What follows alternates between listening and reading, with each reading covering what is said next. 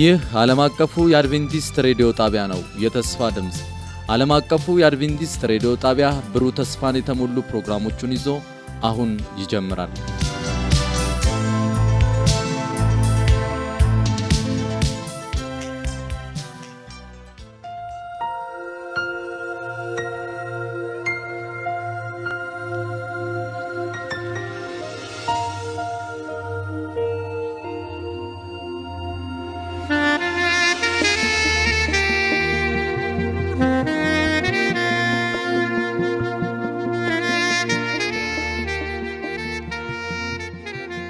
ሰላም ጤና ስጥልን። የተወደዳችሁ የዓለም አቀፉ የአድቬንቲስት ሬዲዮ አድማጮች እንደምን አላችሁ? ከዛሬ ጀምሮ በተከታታይ ለአስር ቀኖች የሚተላለፍ ወቅታዊ መልእክት በሚል ርዕስ በፓስተር ኤፍሬም ዳዊት አማካኝነት እጅግ የሚያነቃቃና የሚባርክ ፕሮግራም ይዘንላችሁ እንቀርባለን። አድማጮቻችን ይህንን ፕሮግራም እርስዎም ሌሎችንም ጓደኞትን ጋብዘው እንድትከታተሉ እንጋብዛችኋለን። መልካም የበረከት ጊዜ እንዲሆንላችሁ እንመኛለን።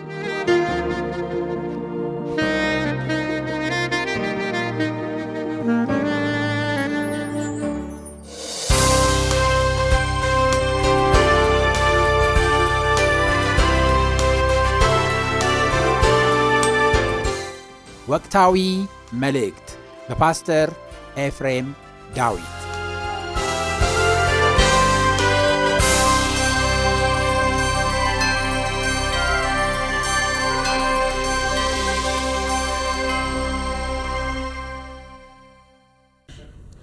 የተወደዳችሁ የእግዚአብሔር ወገኖች እንዴት ሰነበታችሁ? በያላችሁበት ሰላም ይድረሳችሁ ላለው ስለዚህ ሰዓትና ጊዜ እግዚአብሔር አምላካችን የተመሰገነ ይሁን። ዛሬ ወደ እናንተ ይዤ የምመጣው መልእክት እጅግ በጣም እግዚአብሔር ሊባርከን የተዘጋጀበት መልእክት፣ የወቅቱ መልእክት ጌታንና እንዲሁም ይህንን ጊዜ ያማከለ መልእክት ነው የሚሆነውና ሁላችሁም ይህንን ተከታታይ ትምህርት ከዛሬ ጀምሮ የሚተላለፈውን እንድትከታተሉ ጋብዛችኋለሁ። እንግዲህ ይህንን ዘመን በምንመለከትበት ጊዜ ቤተ ክርስቲያን የመጨረሻውን ስራ ለመስራት የምትዘጋጅበት ጊዜ ነው። የእግዚአብሔር ሕዝብ ይህንን የተሰጠውን ስራ ወደ ፍጻሜ የሚያደርስበት ጊዜ ነው። እንዲሁም ዓለም ደግሞ ወደ ፍጻሜው እየገሰገሰበት ያለበት ጊዜ ከመሆኑ አንጻር ማለት ነው። ስለዚህ ይህንን እያሰብን ጸሎት አድርገን እንጀምራለን የዛሬውን ትምህርት። እናንተም ደግሞ ትምህርቱ በሚተላለፍበት ጊዜ ሁሉ በጸሎት እንድትሆኑ ከዚህ ሆኜ አደራ እላችኋለሁ። እግዚአብሔር ዛሬ እንዲያስተምረን ጸሎት እናድርግ። ቅዱስ አምላካችን እግዚአብሔር በላይ በሰማይ ያለ ክብርና ምስጋና የሚገባ በዚህ ሰዓት ቃልን እንድናጠና በቃልህ ውስጥ ያለውን ተስፋ እንድንመለከት በዛም ተስፋ እንድንጽናና ይህንን እድልና ጊዜ ስለሰጠህን እናመሰግንሃለን። አምላካችን እስትንፋሳችን ከኛ ያልተወሰደው በህይወት የቆየ ነው ያንተን ባህሪ ክብር ለመግለጥ ነው። በመጨረሻ ዘመን ለሰዎች ልጆች ተስፋ ለመስጠት ነውና ይህንን ተስፋ ለሰዎች ለመስጠት የሚያስችለውን ቃልህን፣ መንፈስህን፣ ህዝብህን እንድታስታጥቅ እማጸናለሁ። እነሆ ይህ ትምህርት ጀምሮ እስከሚጠናቀቅበት ጊዜ ድረስ ከኛ ጋሩን በጌታ በኢየሱስ ክርስቶስ አሜን። ዛሬ የምንመለከተው ርዕስ መንፈስን መለየት የሚል ነው። በዚህ ርዕስ ዙሪያ እግዚአብሔር በቃሉ ውስጥ የሰጠውን እውነት እንመለከታለን። ያውም ስለ መንፈስ ቅዱስ የሆነውን እውነት ጥንት በደቀ መዛሙርት ላይ በሐዋርያት ሥራ ምዕራፍ ሁለት እንደምንመለከተው በጴንጤቆስጤ ቀን እንደወረደ እናያለን። ይህ መንፈስ የወረደበት ምክንያት በጊዜው የነበረውን እጅግ የከፋ የተጠራቀመ ክፋት ያንን የክፋት ጎርፍ ለተወሰነ ጊዜ በመገደብ የእግዚአብሔር ልጆች ስለ ኢየሱስ እንዲመሰክሩ ማስቻል ነበር። ይህንን በደንብ ትኩረት አድርጋችሁ እንድትሰሙ ፈልጋል። ወደ ዛሬ ዘመን እንምጣ። ዛሬ መንቀሳቀስ እጅግ አደገኛ የሆነበት ጊዜ ነው። ዛሬ ከሰዎች ጋር መነካካት ወይም መቀራረብ አስቸጋሪ የሆነበት ጊዜ ነው። የማንሰማቸው በፊት የማናያቸው ወንጀሎች ዛሬ ይሰማሉ፣ ዛሬ ይታያሉ። አመፅ በገጠር በከተማ በአገር በዓለም አቀፍ ደረጃ ጫፍ ላይ የደረሰበት ዘመን ነው። እንዴት ነው በዚህ ሰዓት የመጨረሻው መልእክት የወቅቱ መልእክት ለዓለም የሚተላለፈው ለህዝብ የሚተላለፈው በተለይ ህይወታችንን እንመልከት ምን ያህል ድካም ውስጥ እንዳለን ምን ያህል ጉልበት እንዳጣን ምን ያህል እንቅልፍ ውስጥ እንዳለን ከዚህ ማንነት እኛን አውጥቶ ይህንን ክፋት ገድቡ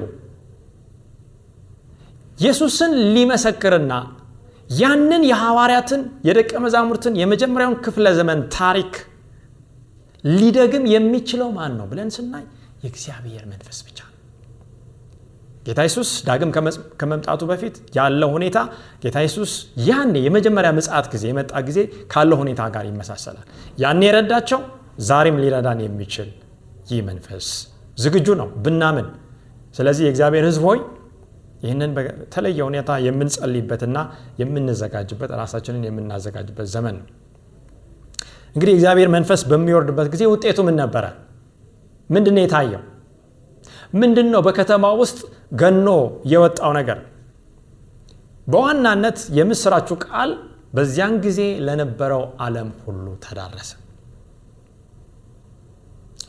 ጳውሎስ እንደሚናገረው ከሰማይ በታች ላለ ፍጥረት ሁሉ የእግዚአብሔር የምስራችሁ ቃል ተነግሯል። ዛሬም ከሰማይ በታች ላለ ፍጥረት ሁሉ የእግዚአብሔር መንፈስ በሚወርድበት ጊዜ ይህ የምስራች ቃል ይህ የምረት ጥሪ ይነገራል ልቦች እጅግ በጣም እንደ ብረት የጠነከሩ በመልእክቱ ተነኩ። ምክንያቱም መልእክቱ ከመንፈስ ቅዱስ ጋር ስለሆነ ኃይል አለ ኃይል ብቻ መኖሩ ልቦችን መንካት ብቻ ሳይሆን ምላሽ ሰጡ። ሺዎች backslide ወይም ወደኋላ ያፈገፈጉ ሰዎች ወደ ቤተ ክርስቲያን ተመለሱ። በዋናነት ቤተ ክርስቲያን ስንል ህንፃው ግቢው ሳይሆን ወደ እግዚአብሔር ተመለሱ ወደ ቀድሞ ህይወታቸው ተመለሱ። በጣም ክፉ የነበሩ አሳዳጆች ቤተ ክርስቲያንን ለማጥፋት የሚሰሩ እንደነ ጳውሎስ አይነቶች የኢየሱስ ክርስቶስ እንደውም ምን ሆኑ? መስካሪዎች ሆኑ። ቤተ ክርስቲያን በሁሉም አቅጣጫ በበረከት ተሞላች በነፍሳት ጎርፍ ተጥለቀለቀች።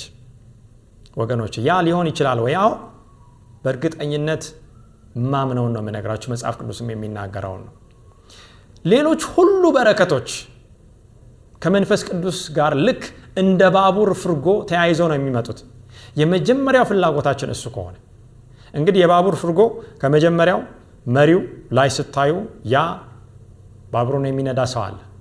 ነገር ግን እያንዳንዱ ፍርጎ የተለያዩ ነገሮችን ይዞ ነው የሚመጣ። አስቀድመን የእግዚአብሔርን መንፈስ የእግዚአብሔርን መንግስት የእግዚአብሔርን ጽድቅ የምንሻ ከሆነ ሌላ ሁሉ ይመጣል። በዋናነት ለቤተ ክርስቲያን የሚያስፈልገው በረከት ሁሉ ይመጣል።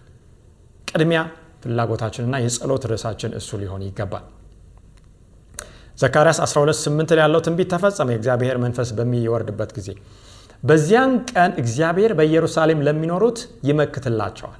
እንዴት አድርጉ? በዚያም ቀን ከእነርሱ መካከል ደካማው እንደ ዳዊት ይሆናል ይላል።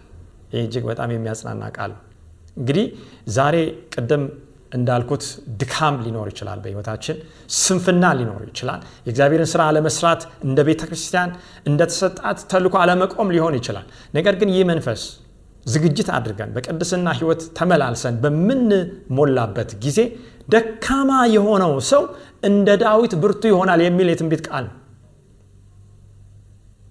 እንግዲህ ዳዊት በእግዚአብሔር መንፈስ ተጎብኝቶ የእግዚአብሔርን ህዝብ እንዴት እንደመራ በኋላም ደግሞ የእግዚአብሔርን ቤት ለመስራት የሚያስፈልገው ነገር ሁሉ ለልጁ ለሰለሞን አስረክቦ አውርሶ በኋላም የኢየሱስ እንደውም አባት ተብሎ ሊጠራ የቻለ ነው ኢየሱስም የዳዊት ልጅ ተብሎ ሊጠራ ያላፈረበት ሰው ነው።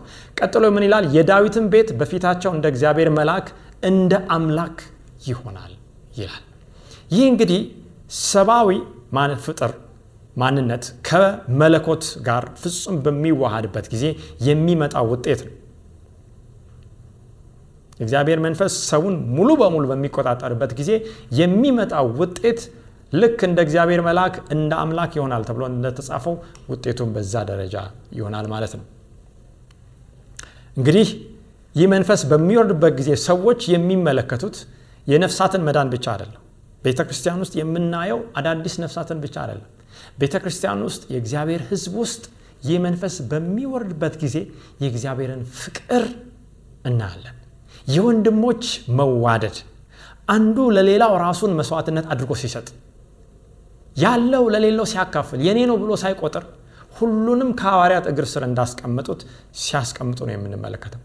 አማኞች በቸርነት ተሞልተው የክርስቶስን መልክ ሲያንጸባርቁ ነው የምናየው። ስለዚህ የአማኞች ፍላጎት፣ የአማኞች ሀሳብ በአንድ ሀሳብ ብቻ ይዋጣል። ያም ሀሳብ ምንድን ነው? የኢየሱስን መልክ ማንጸባረቅ እናም የእርሱን መንግስት ማስፋፋት። ወገኖቼ በዚህ ዘመን ሌላ አጀንዳ በህይወታችን ውስጥ ቅድሚያ ከያዘ ማሰብ አለብን። አጀንዳችን ምንድን ነው? ቅድሚያ አድርገን የያዝነው ምንድን ነው? የእሱን መልክ ማንጸባረቅ እንደገናም ደግሞ የእርሱን መንግስት ማስፋት ሊሆን ይገባል። ያ ካልሆነ መንፈስ ቅዱስ ሊሰጥ አይችልም። እንግዲህ ከመጀመሪያውም እንደተመለከት ነው ሰማይና ምድር ሁሉ እግዚአብሔር በቃሉ እንደፈጠረ በመንፈሱ እንደፈጠረ ሰውንም በቃሉ በመንፈሱ እንደፈጠረ ተመልክተናል። ለምንድን ነው ምድርንም ሰውንም የፈጠረው ብለን ስንመለከት የእግዚአብሔርን ባህሪ ምን ይሉ ዘንድ ያንጸባርቁ ዘንድ ነው። ዛሬም ፍጥረት ይቃትታል፣ በሲቃ ውስጥ አለ። ለምን? የእግዚአብሔር ልጆችን መገለጥ ለመመልከት ይህንን የጠፋውን የእግዚአብሔርን መልክ ለማየት ዛሬ ሰዎች ባያስተውሉም እጅግ ትልቅ የሚያስፈልጋቸው ነገር ይህንን የእግዚአብሔርን መልክ ማየት ነው።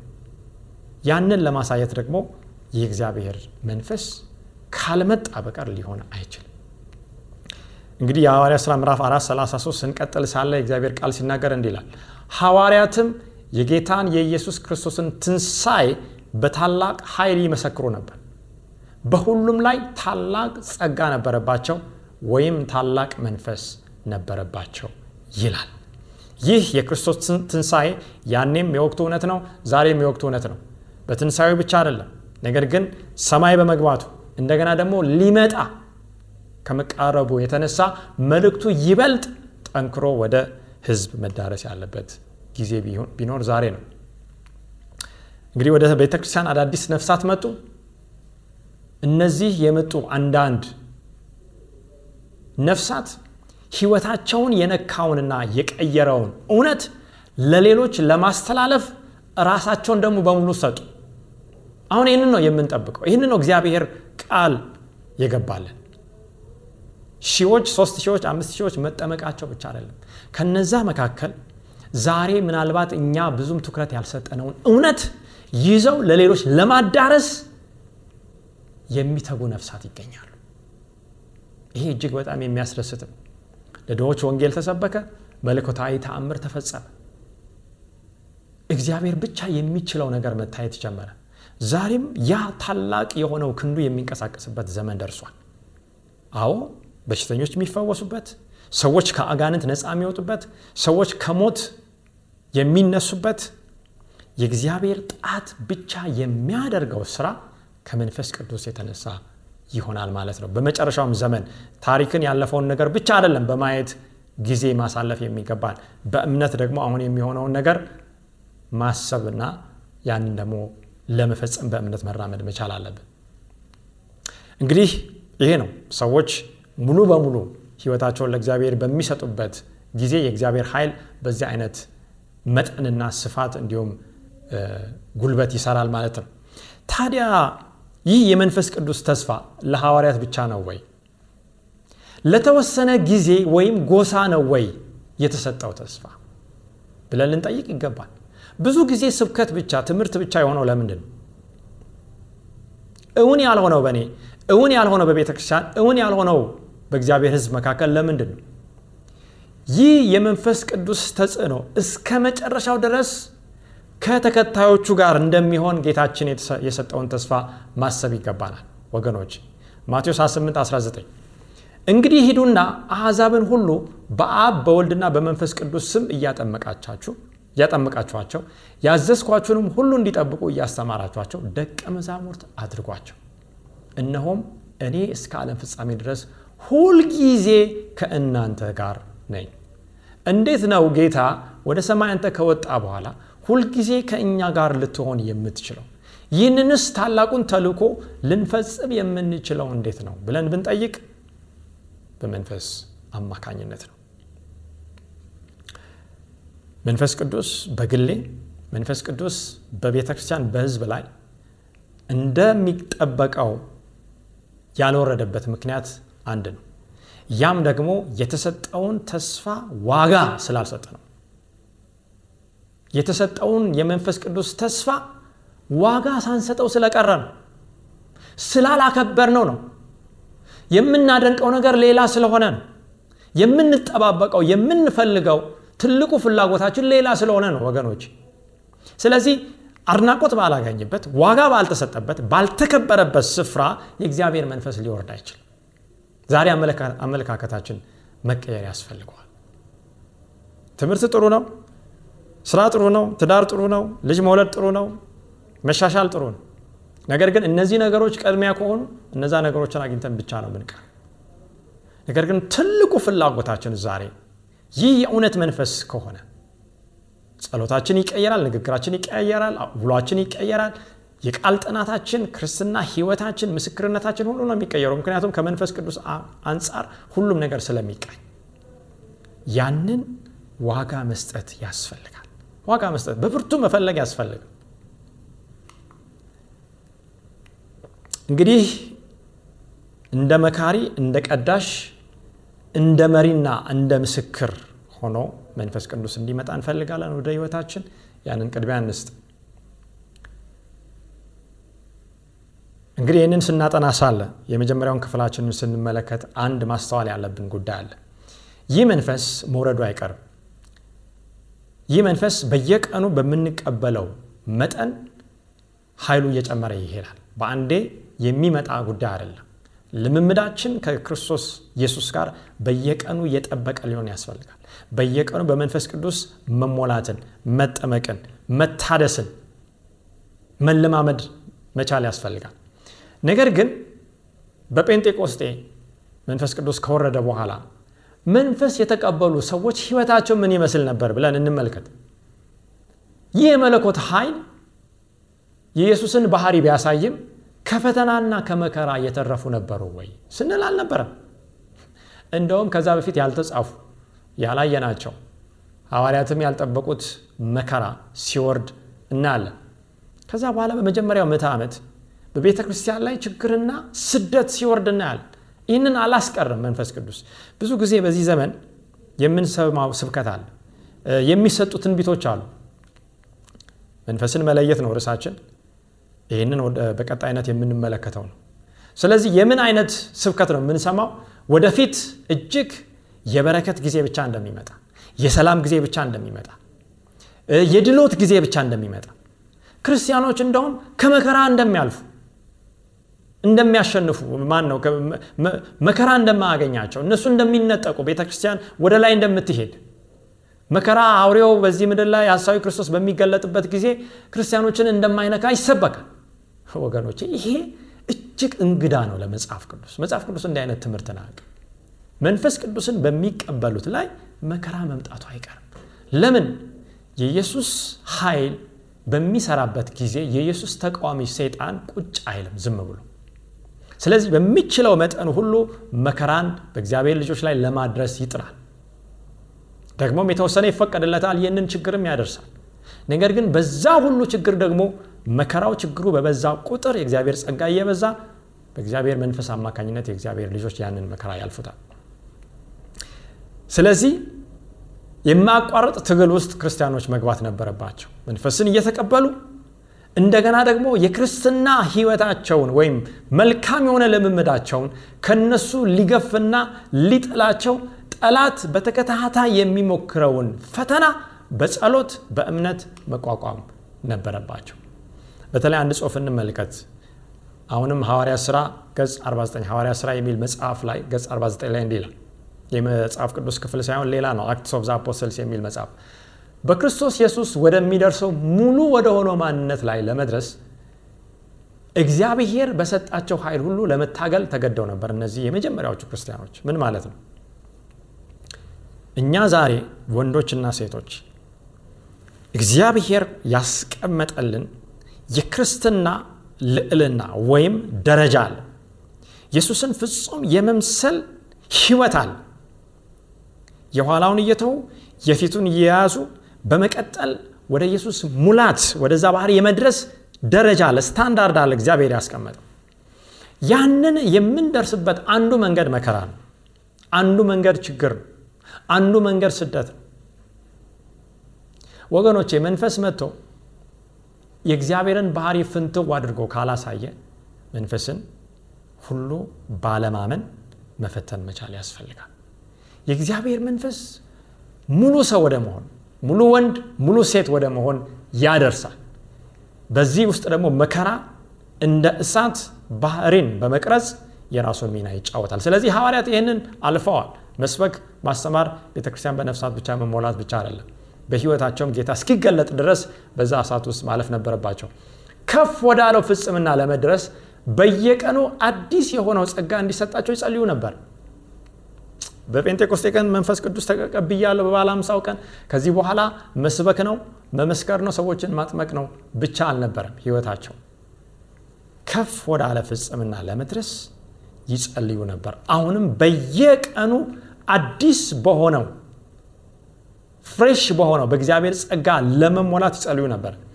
ደካማው በሆነው ላይ እንኳን በሚሰራው መንፈስ ቅዱስ አማካኝነት በእግዚአብሔር ላይ ያለን እምነት በመለማመድ ለመቀደስ ለመሻሻል የከበረ ማንነትን ለመያዝ የተሰጣቸውን ኃይል ማሳደግ ይማሩ ነበረ። ዛሬ ደካማ በሆነው ሰው ላይ መንፈስ ቅዱስ ሲሰራ እንደ ሀያሉ እንደ ጎበዙ ዳዊት እንደሚሆን ቅድም ተመልክተናል።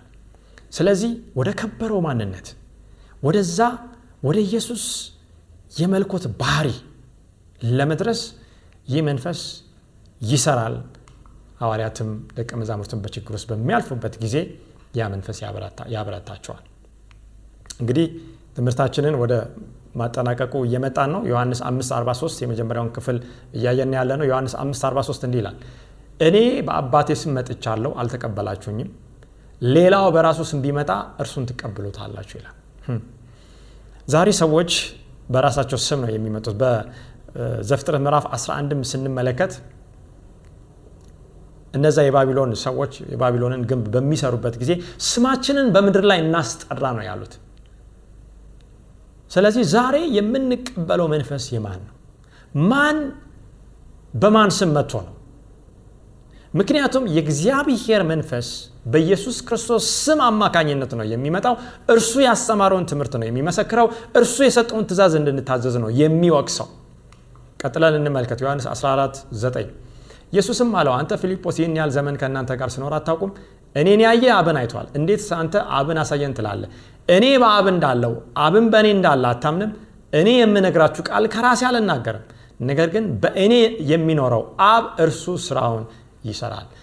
እግዚአብሔር አብ በእግዚአብሔር ወልድ ውስጥ እንዴት ነው እየኖረው ስንል በመንፈስ ቅዱስ አማካኝነት ነው። ልክ እንደ ኢየሱስም እኛ መመላለስ እንችላለን። በመንፈስ ቅዱስ አማካኝነት እግዚአብሔር አብ እግዚአብሔር ወልድ ራሱ እግዚአብሔር መንፈስ ቅዱስ በእኛ ውስጥ ሊኖር ይችላል። ለምንድን ነው ይህንን የምንመለከተው? ጌታችን ኢየሱስ የመጣው በአብ ስም ነው። መንፈስ ቅዱስም የሚመጣው በኢየሱስ ስም እንደሆነ ቀጥለን ስለምናይ ነው። ዮሐንስ 14 26 እንዲህ ይላል አብ በስሜ የሚልከው ግን አያችሁ? ጌታ በአብ ስም መጣ። አሁንም የሚላከው መንፈስ ደግሞ በማን ስም ነው? አብ በስም የሚልከው መንፈስ ቅዱስ የሆነው አጽናኝ እርሱ ሁሉን ያስተምራቸዋል። አሁን የአብን የወልድን የመንፈስ ቅዱስን የመለኮት ሶስትነትና አንድነትን የማንቀበል ከሆነ ይህንን መንፈስ ለመቀበል እጅግ አዳጋች እንደሚሆንብን ነው። ምክንያቱም የአብን ህልውና መቀበል አለብን የወልድን ህልውና መቀበል አለብን እንዲሁም በወልድ ስም የሚመጣውን የመንፈስ ቅዱስን ማንነት መቀበል ያስፈልጋል። ያኔ ነው አጽናኝ እርሱ ሁሉን ያስተምራችኋል እኔም የነገርኳችሁን ሁሉ ያሳስባችኋል። አብ መለኮት እንደሆነ ወልድ መለኮት እንደሆነ መንፈስ ቅዱስ መለኮት እንደሆነ ይህንን እውነት መቀበል መቻል ያስፈልጋል። ይህ እጅግ በጣም ትልቅ መሰረታዊ የሆነ እውነት ነው። አንደኛ ዮሐንስ 222 አንደኛ ዮሐንስ 222 እስከ 3 እንዲህ ይላል። ክርስቶስ አይደለም ብሎ ኢየሱስን ከሚክድ በቀር ውሸተኛ ማን ነው? አብንና ወልድን የሚክድ ይህ የክርስቶስ ተቃዋሚ ነው። አያችሁ? አብንና ወልድን የሚክድ የክርስቶስ ተቃዋሚ ነው። ወልድን የሚክድ ሁሉ አብ እንኳን የለውም በወልድ የሚታመን አብ ደግሞ አለው ይህ ብቻ አይደለም መንፈስ ቅዱስም አለው ስለዚህ መንፈስን መለየት ያስፈልጋል እውነትን መቀበል መለኮት ራሱን የገለጠበትን በቃል ውስጥ ያስቀመጠውን እውነት መቀበል መታዘዝ ለመንፈስ ቅዱስ እጅግ በጣም አስፈላጊ ነው ሮሜ 8 9 እናንተ ግን የእግዚአብሔር መንፈስ በእናንተ ዘንድ ቢኖር በመንፈስ እንጂ በስጋ አይደላችሁ። አያችሁ፣ አሁን ትልቁ ችግር በስጋ መሆን ነው። በስጋ ሲኮን ሰው የስጋን ፍሬ ነው የሚያፈራው፣ የስጋን ነገር ነው የሚያወራው፣ የስጋን ነገር ነው የሚያስበው፣ ስለ ስጋ ነገር ብቻ ነው የሚኖረው። በመንፈስ ናችሁ ይላል የእግዚአብሔር ቃል። በመንፈስ ስንሆን ምንድን ነው መንፈሳዊ ነገር እናስባለን፣ የመንፈስን ፍሬ እናፈራለን፣ ስለ ዘላለማዊው ስለማይጠፋው መንፈሳዊ ስለሆነውም ነገር እናስባለን። የክርስቶስ መንፈስ የሌለው ከሆነ ግን ይሄው የእርሱ ወገን አይደለም ስለዚህ የእግዚአብሔር ወገን ለመሆን የአብ የወልድ የመንፈስ ቅዱስ ወገን ለመሆን የማን መንፈስ ያስፈልገናል? የክርስቶስ መንፈስ ያስፈልገናል። ምክንያቱም እግዚአብሔር አብ ልጁን በራሱ ስም ላከ፣ መንፈስ ቅዱስን ኢየሱስ በራሱ ስም ላከ። ስለዚህ ይህንን አንድነት ይህንን ፍጹም የሆነን ህብረት መቀበል መንፈስ ቅዱስን ለመቀበል መሰረታዊ ይሆናል ማለት ነው።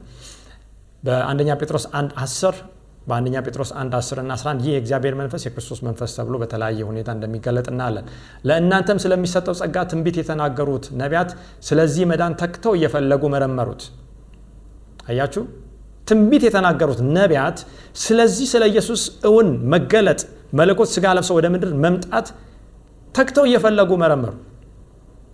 በእነርሱም የነበረ የክርስቶስ መንፈስ የማን መንፈስ? መንፈስ ቅዱስ የክርስቶስ መንፈስ ስለ ክርስቶስ መከራ ከእርሱም በኋላ ስለሚመጣው ክብር አስቀድሞ እየመሰከረ በምን ወይም እንዴት ባለ ዘመን እንዳመላከተ ይመረምሩ ነበረ። ትንቢትን እንዴት ነው ዛሬ የምንረዳው? በዚህ በክርስቶስ መንፈስ ነው። አስቀድሞ ነቢያትም በዚህ መንፈስ ነው የክርስቶስን ነገር የመረመሩት። ስለ ክርስቶስ መስቀል ስለሚመጣው ክብር አስቀድሞ መሰከረ። ይህ መንፈስ ዛሬም በእኛ ውስጥ ዳግም ምጽአቱን ሊመሰክር የሚችለው ይህ መንፈስ ነው። እንግዲህ ወደ መጨረሻው ስንመጣ ጌታ ኢየሱስን ከሞት ያስነሳው መንፈስ በእኛ ውስጥ ቢኖር እኛም በምንሞትበት ጊዜ እኛንም ከሞት እንደሚያስነሳ እንመለከታለን። ሮሜ 8 11 ነገር ግን ኢየሱስን ከሙታን ያስነሳው የእርሱ መንፈስ በእናንተ ዘንድ ቢኖር ክርስቶስ ኢየሱስን ከሙታን ያስነሳው እርሱ በእናንተ በሚኖረው በመንፈሱ ለሚሞተው ሰውነታችሁ ደግሞ ሕይወትን ይሰጠዋል። ለዚህ ነው የሚያጽናነው የእግዚአብሔር መንፈስ። የሞቱ ወገኖቻችንን በምን እናያለን? በክርስቶስ አምነው ከሞቱ በመንፈስ ቅዱስ ኃይል አማካኝነት በመጨረሻው ላይ ትንሣኤ ሲሆንላቸው እንመለከታለን። ከቅዱሳን ትንሣኤ ክፍል ሲኖራቸው እናያለን። ዛሬም ብንታምም ብንደክም ለሚሞተው ለደከመው ሰውነታችን መንፈስ ምን ይሰጣል? ሕይወትን ይሰጣል።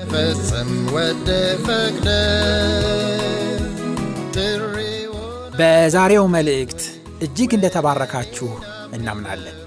አድማጮቻችን ላላችሁ ጥያቄና አስተያየት በመልእክት ሳጥን ቁጥራችን 145 በስልክ ቁጥራችን 0910 82 81 82 ላይ ብታደርሱን አስፈላጊውን መረጃ ልንሰጣችሁ ዝግጁ ነን።